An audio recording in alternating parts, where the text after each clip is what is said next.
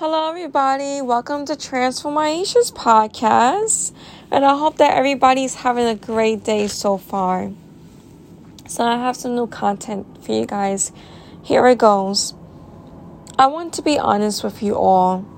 I always had this expectation that I have to be in the best stage or best mood in my life in order to make content. I realized recently that is not true. Lately, especially for the past couple of weeks, especially this week. My depression and hopelessness has severely worsened. I started out with negative self talk. I entertained embracing regrets from my past, and I criticized myself for not being where I wanted to be in life.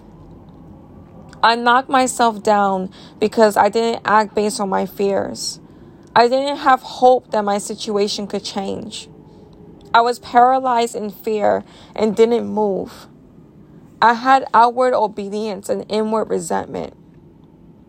I turned to overeating and overwatching TV to cope with my emotions. I felt like I was sinking underwater deeper and deeper by the day. I was feeling so many emotions and I was becoming numb. I had a breakthrough moment when I was told from more than two people this week that my situation is a lot. I realized that I'm not a failure and that it is hard. Hearing this made me realize also that I was punishing myself and losing hope. I was losing my faith and I didn't want to.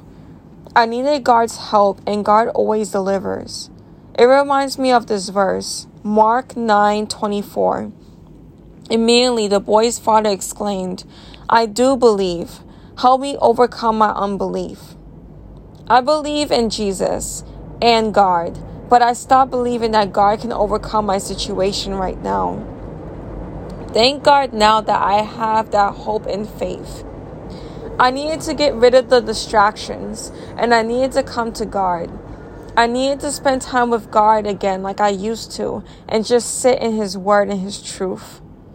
I needed to push away my false so called wise reasoning, my past experience, my past failures, my emotions, and come to God and His Word for truth. Exodus 14 14. The Lord will fight for you. You need only to be still.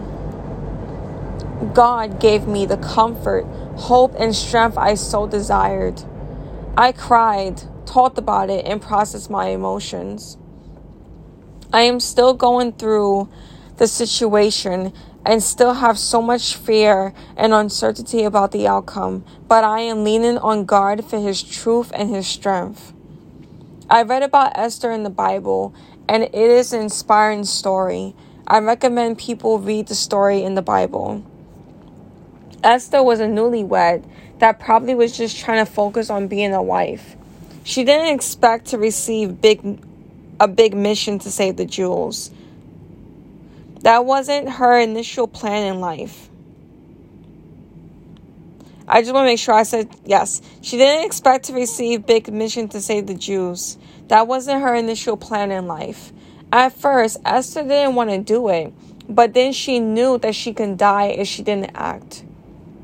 That is what prompted Esther to complete the task. I love that Esther's first thought was about fasting.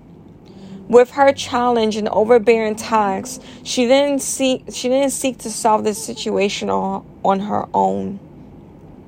Esther thought about God first and about fasting. She came to God for deliverance and she was willing to die to do what is right. Currently, right now, I am going through something that I need God's strength, deliverance, and love. I do not know how I can overcome this, and I need God. I need to stop running to all sorts of things and run to God. I need to seek godly counsel and get to the root of my fear. I need to persevere with the process and make steps, even small ones, towards a goal in life. I truly believe now that God will help me overcome my impossible situation. I just need to be willing to be persecuted, mistreated, and embrace the hard times to get to the other side. I must get rid of my comfort and the way how things are so that I can embrace God's purpose in my life. Matthew 16 24 to 26. Then Jesus said to his disciples, Whoever wants to be my disciple must deny themselves and take up their cross and follow me. For whoever wants to save their life will lose it, and whoever loses their life for me will find it. What good would it be for someone to gain the whole world yet forfeit their soul?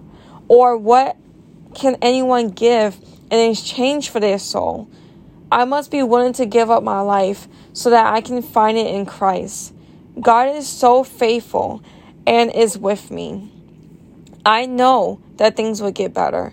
I honestly believe that God will help me overcome. I am choosing God's word over my past, my feelings, and even my reasoning. God has an amazing plan for me. And I honestly believe it. Thank you so much for listening. Have a great day, evening, or afternoon. Bye for now.